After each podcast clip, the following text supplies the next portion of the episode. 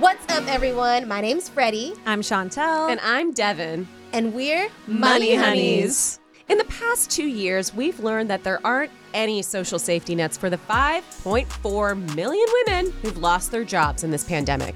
Nobody's coming to rescue us financially except maybe ourselves. Because it's real, and let's face it, women's labor often includes some emotional heavy lifting, and those are always referred to as soft costs or invisible skills. Not, here. This is not a podcast where rich dudes from rich families tell you how to be rich.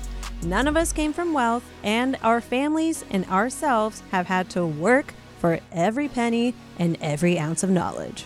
In each episode of Money Honeys, one of us will be completely in the dark about the topic du jour, and the other two will help break it down so we can understand these highfalutin concepts with anecdotes from our own personal experience, advice from an expert, or research that we bring in. So, subscribe to Money Honeys coming soon on Apple, Spotify, or wherever you get your podcasts. It's free.